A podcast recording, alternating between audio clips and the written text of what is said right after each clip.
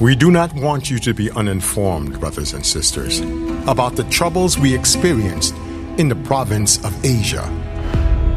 We were under great pressure, far beyond our ability to endure, so that we despaired of life itself. Indeed, we felt we had received the sentence of death. But this happened that we might not rely on ourselves, but on God, who raises the dead.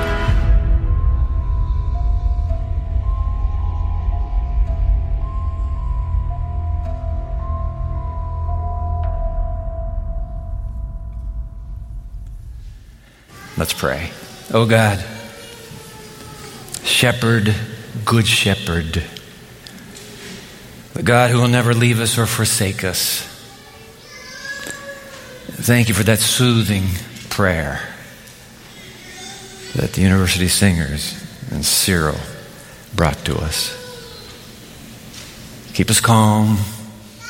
This is such a painful subject. Let it be clear.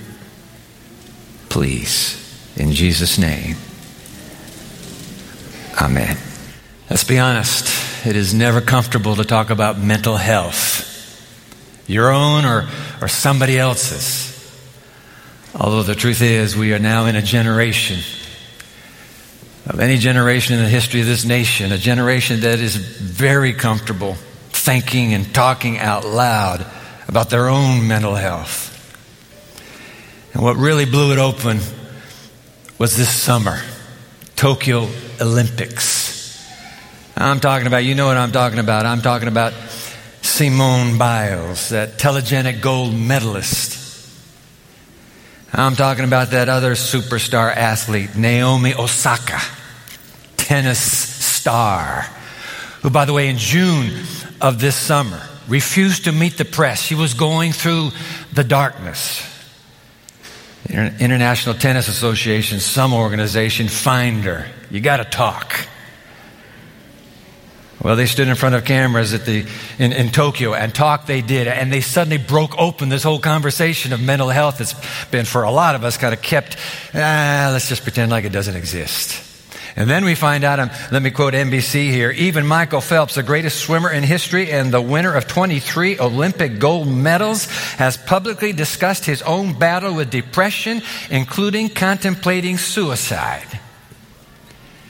Yeah, but you're saying, ah, oh, come on. We're dealing with superstar athletes here. Of course they're under pressure. Who wouldn't be under pressure? Oh, really? Just superstar athletes? Let me read to you an email I received from a teenager on her way to Andrews University this school year. This is 10 days ago. Hey, Pastor, I hope you're doing well despite the world being thrown into chaos over the past couple years. If you don't mind, I would love to give you a quick update on how my life has gone since high school graduation in 2020. I took a gap year, as was my original plan, to work and save money. Turns out the stuck feeling became overwhelming to the point where I became depressed and didn't want to get out of bed. On top of all that, my father died, which dug me into an even deeper hole. You want to talk about white spaces? I was definitely in one, kind of still am, but I digress. So keep me in your prayers, Pastor, and I'll see you soon. Fondly. And she signs her name. I've known her since she was a little girl. Mental health? Are you kidding? There is nobody that gets a pass from this conversation that we're about to launch together. Everybody knows well, not everybody talks, but we'll talk, you and I, over these next few moments. Especially when you add into the mix the fact, this is so, for me, stunning, the fact that arguably the greatest Christian in the history of Christianity himself, we're talking about Paul, the hero of our series this fall. Paul suffers a huge mental health meltdown. Man, Apparently, you can be, you can be this close to Jesus and still go through mental health crises, sometimes one after another. And speaking of Jesus, can you believe it? He himself suffered depression. Open your Bible to 2 Corinthians chapter 2. Come on, you got your Bible with you? 2 Corinthians chapter 2. I'm going to give you a backstory before we get to these dark thoughts that Paul himself has scribbled in this letter. Here's a backstory Damascus Road, we were there last Sabbath, you remember. Damascus Road, when Jesus of Nazareth, personally, physically, in a blinding explosion of light, appears to the enemy of Christ, the young enemy himself, Saul, and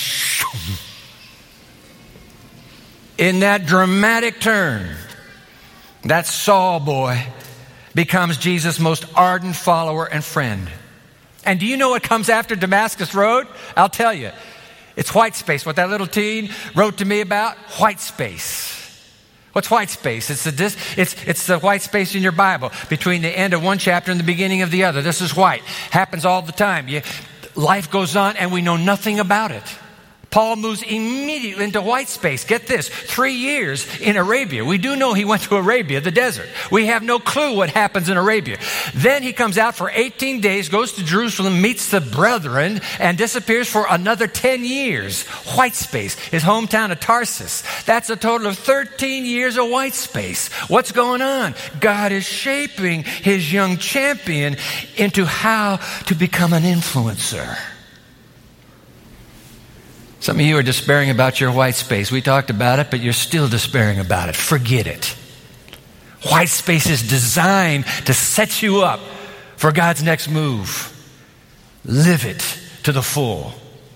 Well, here's what happens. When he comes out, he's, he's, he's primed and ready to go now. Young, mighty champion of God that God was needing. And he and his buddy Barnabas, they start going around Asia Minor. That would be Turkey. And they're planting churches here and there, left and right. Then he has a friend named Silas, and they go over into Greece, and they plant churches left and right. And Paul finally makes his way down to Corinth. We're talking about a licentious city, like seaport towns usually are. You name it, it happens in Corinth after sunset. Paul moves in and he begins winning men and women to Christ. And suddenly a little church is planted. And pretty soon, guess what? The church grows with influence in that pagan city. Then Paul up and leaves Corinth. He goes back to Asia Minor and he ends up in a place, another Roman colony called Ephesus. And oh my, if he was successful in Corinth, wait till you see what happens to him in Ephesus. The town takes, takes him seriously. And he takes the city by storm, starts talking about this Jesus.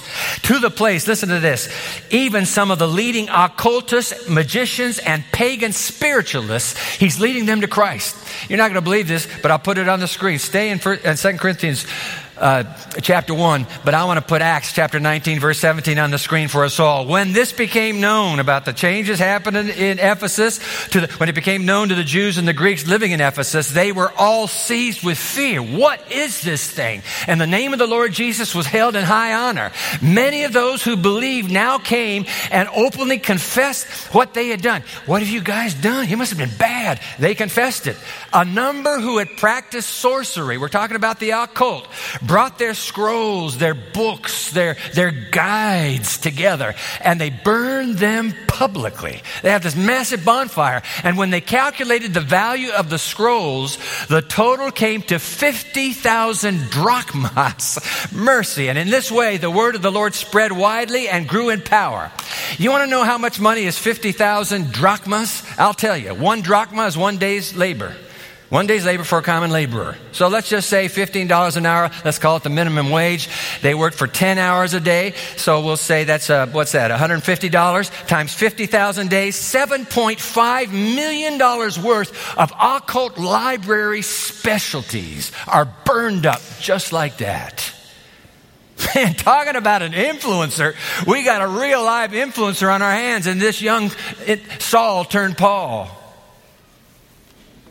And by the way, it's very obvious now that Saul has walked up to the gates of hell and he's rattling those gates in the name of Jesus Christ. And hell is not going to sit by and let this go unchallenged. You see, there's a big temple in Ephesus. It's to Diana, the Romans would call her. It's to Artemis, the Greeks would call her.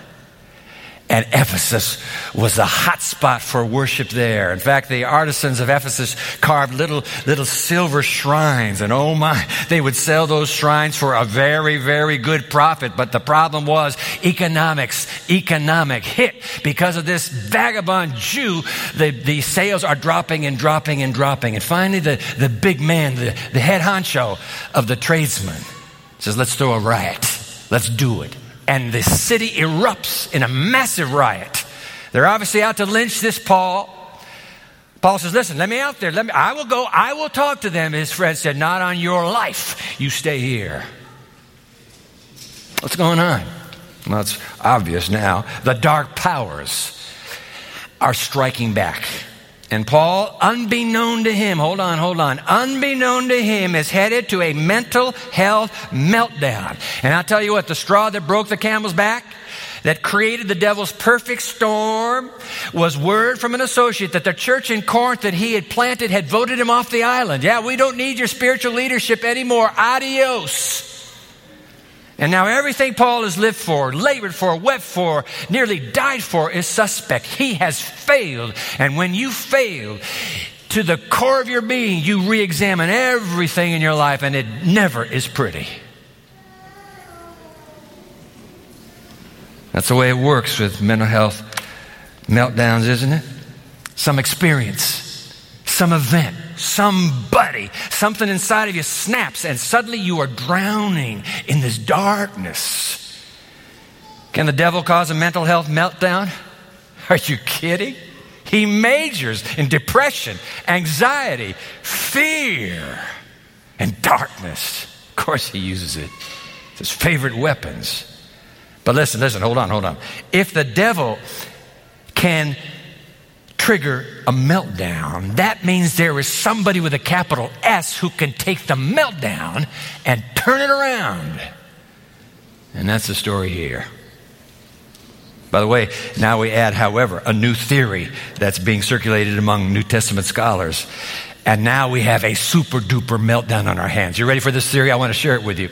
N.T. Wright, the great uh, and brilliant, really, British New Testament scholar, in his book, Paul, a biography, suggests a new twist to Paul's story. He believes the evidence is strong, although he admits this is conjecture. But here we go. As a result of the dark power striking back at Paul's influence, after that city shaking riot, Paul is actually arrested. Luke doesn't say a word about it, not a word, but Luke leaves all kinds of stuff, including Arabia, out of Paul's life. So we can't say it's not an Acts. It's not. Paul is actually arrested after that riot, imprisoned in Ephesus, and he's threatened with capital punishment. That would be the end of you.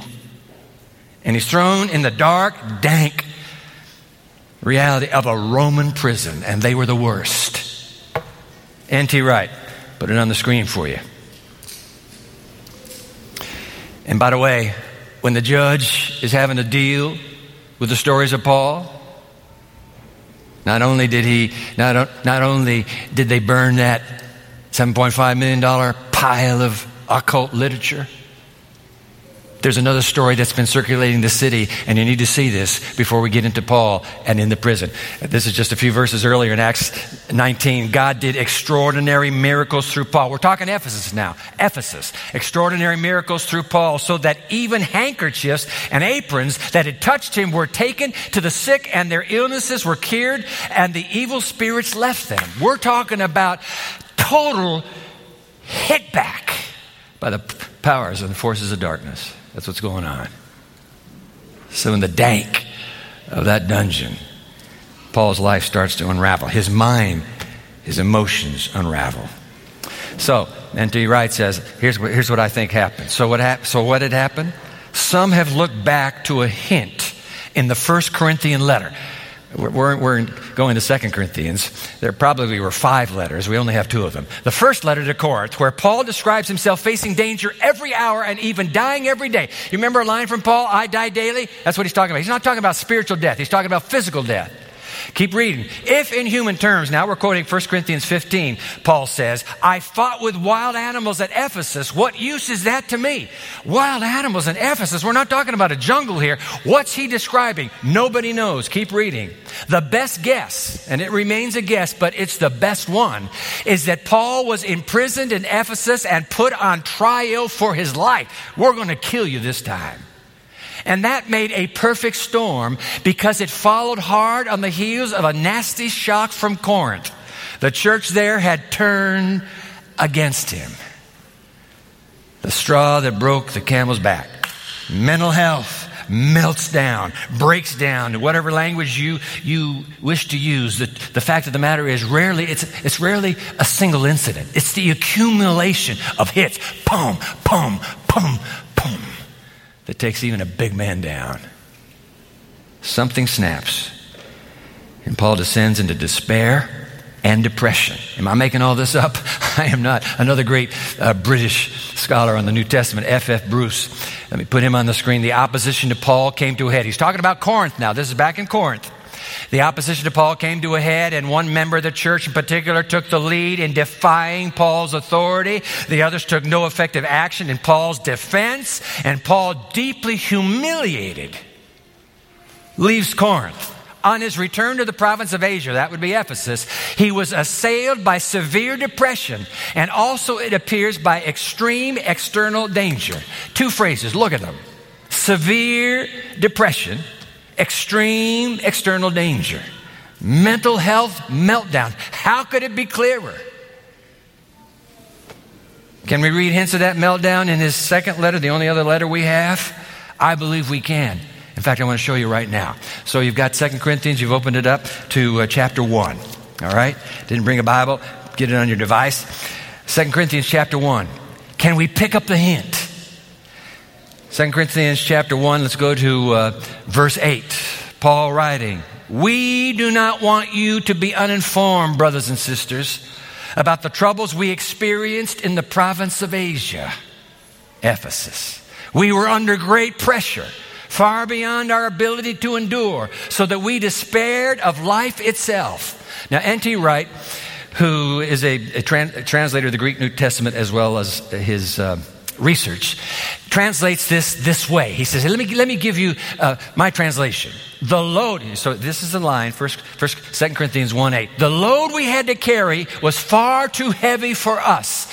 It got to the point where we gave up on life itself. Yes, deep inside ourselves, we received the death sentence. Now, Wright goes on, he says, let me tell you about that translation, or those words. If somebody came to me, and said something like this, I would recognize the signs of serious depression. This was not just an outward death sentence. Paul, we've come to know, could have coped with that reasonably well. But this is about one deep inside ourselves. Wow. Chapter 2. These are some more hints. Now they're going to come in rapid fire sequence. Chapter 2, verse 4, Paul's writing in this second letter. For I wrote you, we don't know where that letter is, for I wrote you out of great distress, language of mental health, and anguish, language of mental health, of heart, and with many tears, language of mental health, not to grieve you, but to let you know the depth of my love for you. I'm telling you what, rejection there isn't a soul here who hasn't experienced rejection. Rejection, whether it's by a friend, by a spouse, by a congregation, it doesn't matter. Rejection hurts to the core. Depression. Listen to Paul now as he describes what's going on inside of him. And he will keep referring to himself as we, we, we. But is this really we? N.T. Wright again. The we in this letter is clearly a way of referring to himself. Because what he says is so personal and so intimate that we must take it as a roundabout way of talking about himself while perhaps shrinking from the shocking immediacy of the first person singular. You know how afraid we are to talk about mental health? Not you, but the rest of us. We don't even want to bring it up. Why? Because you'll misunderstand it. You'll think I've gone cuckoo. That's what we think depression is. It is not. You think, you'll think that, that I've lost control of my mind. It is not. It's a meltdown deep within the core of your being. But Paul doesn't want to, he just keeps saying we. But you watch this. It's Paul. He's describing himself. You ready for this now? So now we're in chapter 4, verse 7. But we have this treasure. We in jars of clay. Hey, by the way, jars of clay, brittle. You, you kick a jar of clay, you break it. Brittle. We have this treasure in jars of clay to show that this all surpassing power is from God and not from us. We are hard pressed on every side, but not crushed. We are perplexed, but not in despair. We are persecuted, but not abandoned. We are struck down, but not destroyed. We always carry around in our body the death of Jesus so that the life of Jesus may also be revealed in our body. And what is more, chapter 7, verse 5 For when we came into Macedonia, we had no rest, but we were harassed at every turn. Conflicts on the outside, fears within. One translation, the Good News version, it, it reads, Fightings without and terrors within. It's all mental health language. I'm afraid. Outside of me and inside of me. And some of you know the meaning of that fear. You know the suffocating darkness that produces that fear. Interestingly enough, Ellen White, like N.T. Wright and F.F. Bruce, agrees with the diagnosis. Watch this from that little classic. Oh, if you can ever get a hold of it. Sketches from the life of Paul. Here we go. Paul's ministry in Ephesus had been a season of incessant labor, of many trials and deep anguish. Ooh, there's mental health language. In weariness and painfulness from unceasing toil and constant danger, enfeebled by disease. He's the only one, she's the only one to add that line into the formula enfeebled by disease, and at times depressed in spirits, he steadfastly pursued his work. She goes on, a deep sadness, oh, there's mental health language, a deep sadness still rested upon the mind and heart of Paul because of his apprehensions concerning the Corinthian church, for they hung as a heavy weight upon his soul, that rejection. The depression of spirits from which the apostle suffered was, however, attributable in a great degree to bodily infirmities. I can get any physician who's listening right now who's, who's in this space, any mental health specialist, a psychologist, I say, come on up here. Could you affirm to us, please, that mental health meltdown, depression can be linked to physical causes and bodily disease? But of course, mental health breakdown or meltdown is not a sign that you're losing it all. Something else is going on. So intimate is the relationship, by the way, the Creator created us. The, the, relationship between mind, body, and spirit. It's so intimate that what you do to one affects all three. And in the same breath, please hear me out. Let it be clear that mental health melt, meltdown is not a sign of spiritual collapse or failure. Paul's personal suffering of depression is proof enough that just because you know Jesus, and I'm glad you do, and just because you are following Jesus, and I'm glad you are, does not mean depression or despair are going to be kept out of your life and you will never have a mental health meltdown. It doesn't mean that at all. Depression is not a sin.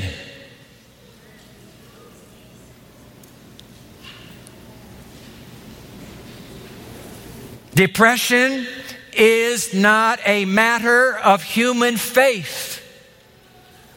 It is evidence of human frailty. That's it. Why, even Jesus himself experienced depression. Can you believe that?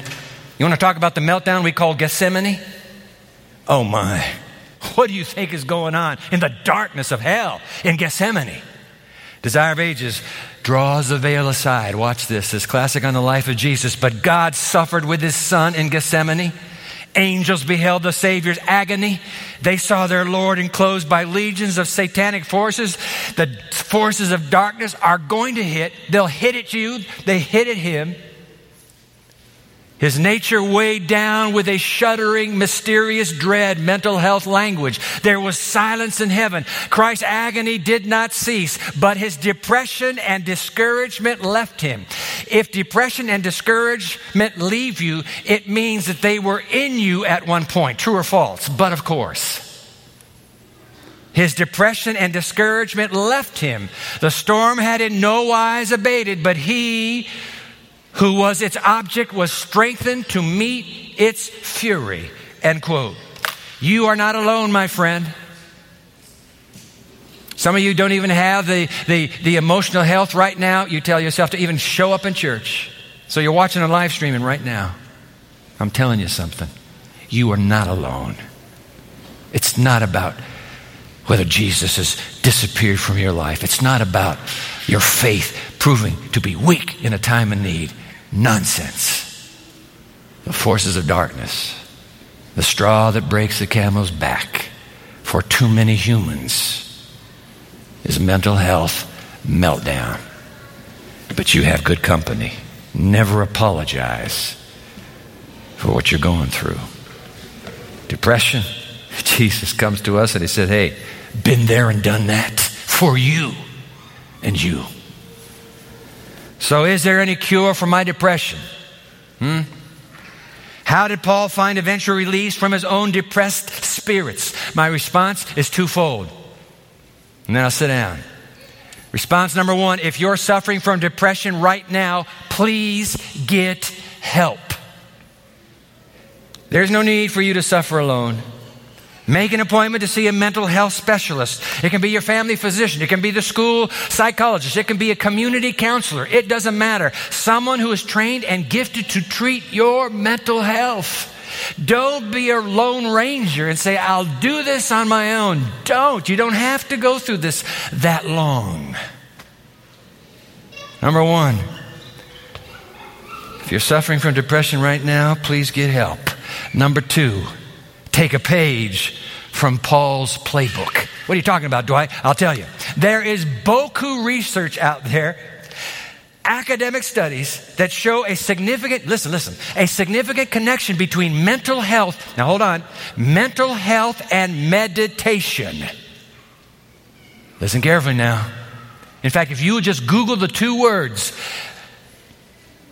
depression and meditation, you spend Sabbath afternoon reading the studies. Okay? Boku evidence. But let me offer a Christian summary of meditation.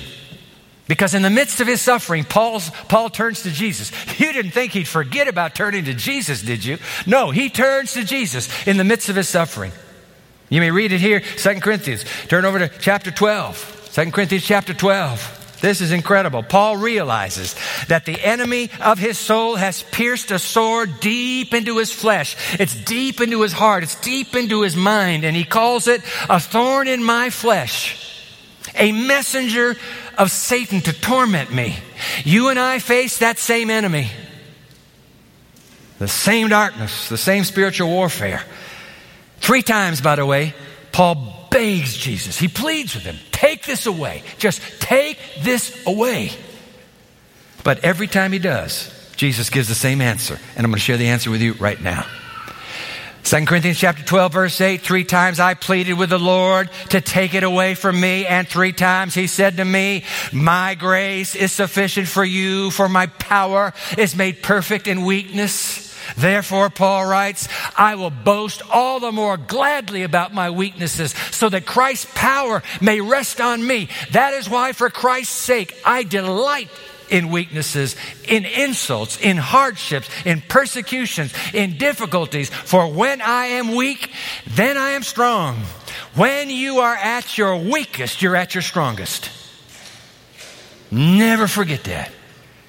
When it feels it's the weakest, Heaven knows that because of Jesus, you're at your strongest right now. Never forget that. What's the word? My grace.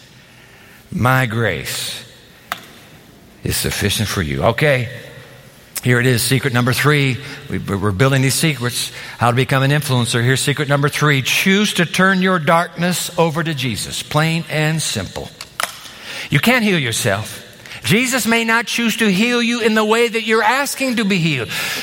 Case closed, Paul. That's okay. You'll get the best treatment that you need right now from the same Jesus. You can't heal yourself. Go to Him. You have His Word. My grace. Oh, I love that. My grace is sufficient for you. N.T. Wright believes that it was through prayer and meditation that Paul found enough healing to live beyond the darkness. Watch this. Last quote. I do think that Paul's long held practice of Jesus focused prayer, taking the ancient scriptural poems, that would be the Psalms. And by the way, there is no New Testament. You understand that? The only Bible Paul has is the Old Testament. So he's meeting Jesus in the Old Testament. I do think that Paul's long held practice of Jesus focused prayer, taking the ancient scriptural poems, the Psalms, and patterns in the Old Testament, and finding Jesus at their heart was crucial in helping Paul to find his way out of despair and back into hope. And then I love this sentence Christology. That's a study of Jesus, okay? Christology and therapy, that's healing of the soul, go well together. I love that. Christology and therapy go well together. Keep reading. Even if, like Jacob, an apostle may limp in style and perhaps in body after the dark night spent wrestling with the angel. You are never alone in that darkness. There's an angel in that darkness with you. It's the angel that has been placed beside you from the beginning. You will wrestle with an angel beside you. But what was it that Paul did? Choose to turn your darkness over to Jesus. And so Paul goes to the Psalms. I tell you what, it's not a bad idea to read a psalm a day. I heard that once from Dietrich Bonhoeffer. Read it. I said, you know what? If he could do it, I could do it. So I've been reading a psalm a day every day of my life. You can do the same. Look at in the Psalms. Think about it. This is the great, these are the great prayers, the, the, the songs of faith. In the Psalm, you meet, you meet Jesus as the, the good shepherd, right? The Lord is my shepherd. We just had it a moment ago. You meet Jesus as the young king. You meet Jesus as the victor over darkness. You meet Jesus as the companion through your meltdown. Take a psalm a day. Come on, you can do it. You know where the Psalms are. They're in the middle of your Bible. Just read one of those a day. Start tomorrow with one, and the next day will be two. It'll take you 150 days to get through. But look for Jesus. Look for Jesus. We're not just reading the Psalms through, we're looking for Jesus. I'm telling you, if you set aside enough time, you're a teen in the balcony, one psalm a day, you got the time. One psalm a day. Just look for Jesus. How would you do that, Dwight? Well, I'll show you right here. Don't rush, okay? So there's no rush. Nobody's keeping a clock on this thing. Just take your time. Don't rush. Read slowly. Meditate. What's that mean? Just, just repeat it in your mind. Just let it go over. Hey, Lord, I'm looking for Jesus. Holy Spirit, show me Jesus here. Meditate. Show, and just keep breathing the prayer. Show me Jesus. And by the way, a good way to see Jesus is every time you come across Lord in the Psalms, capital L, capital O, capital R, capital D, that's the name Yahweh. Every time you come across Lord, add Jesus to it. Lord Jesus. The Lord Jesus is my shepherd. I shall not want. Just add Jesus. Show me Jesus. And finally, turn your darkness over to Him for the day. Lord, I'm going out into the day. That darkness, that's yours. Your grace is sufficient for me. That's all I need to know. That's all I need to know. And that's how Jesus got Paul through. And that's how He's going to get you through. For my grace is sufficient for you. Let me know. Is this good news or bad news? Come on, tell me. You say, Dwight, I'm not, I'm not suffering from any darkness right now. Well, good for you. But you know somebody who is. Of course you do. Take that little one, two, three, four with one psalm a day recommendation. Take it to them. Take it. Do a friend a favor.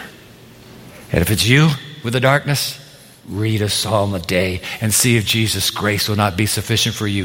In fact, I want to send you something. If you give me your email address, I want to send you something for reading through the Psalms. So here's how I'm going to do it.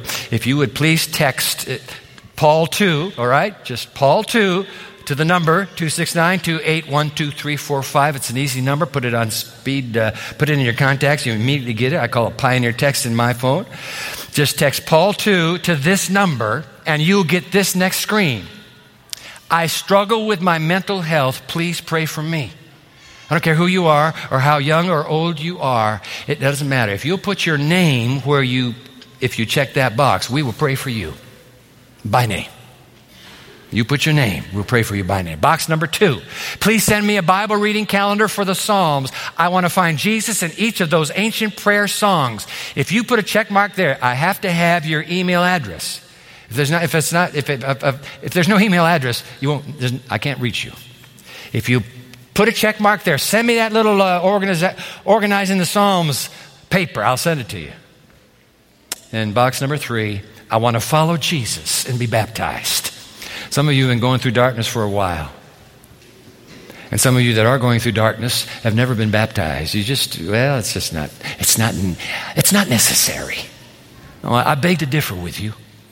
When Saul met Jesus on the Damascus Road, the first thing he did was baptized. And so when the darkness came, he had a way to face the darkness, and it was with Jesus. If you haven't been baptized, put a check mark there. Make sure I have your email address. You'll get a note from me, and then we'll be in touch with you. There's no sense in putting it off. There's no sense in putting it off.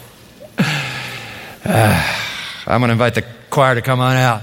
This is a beautiful hymn talking about mental health meltdown. This, this, this composition, Kyrie, which means Lord have mercy in Latin. It's dedicated to the victims of 9 11. 20 years ago, this very moment, the nation was mourning.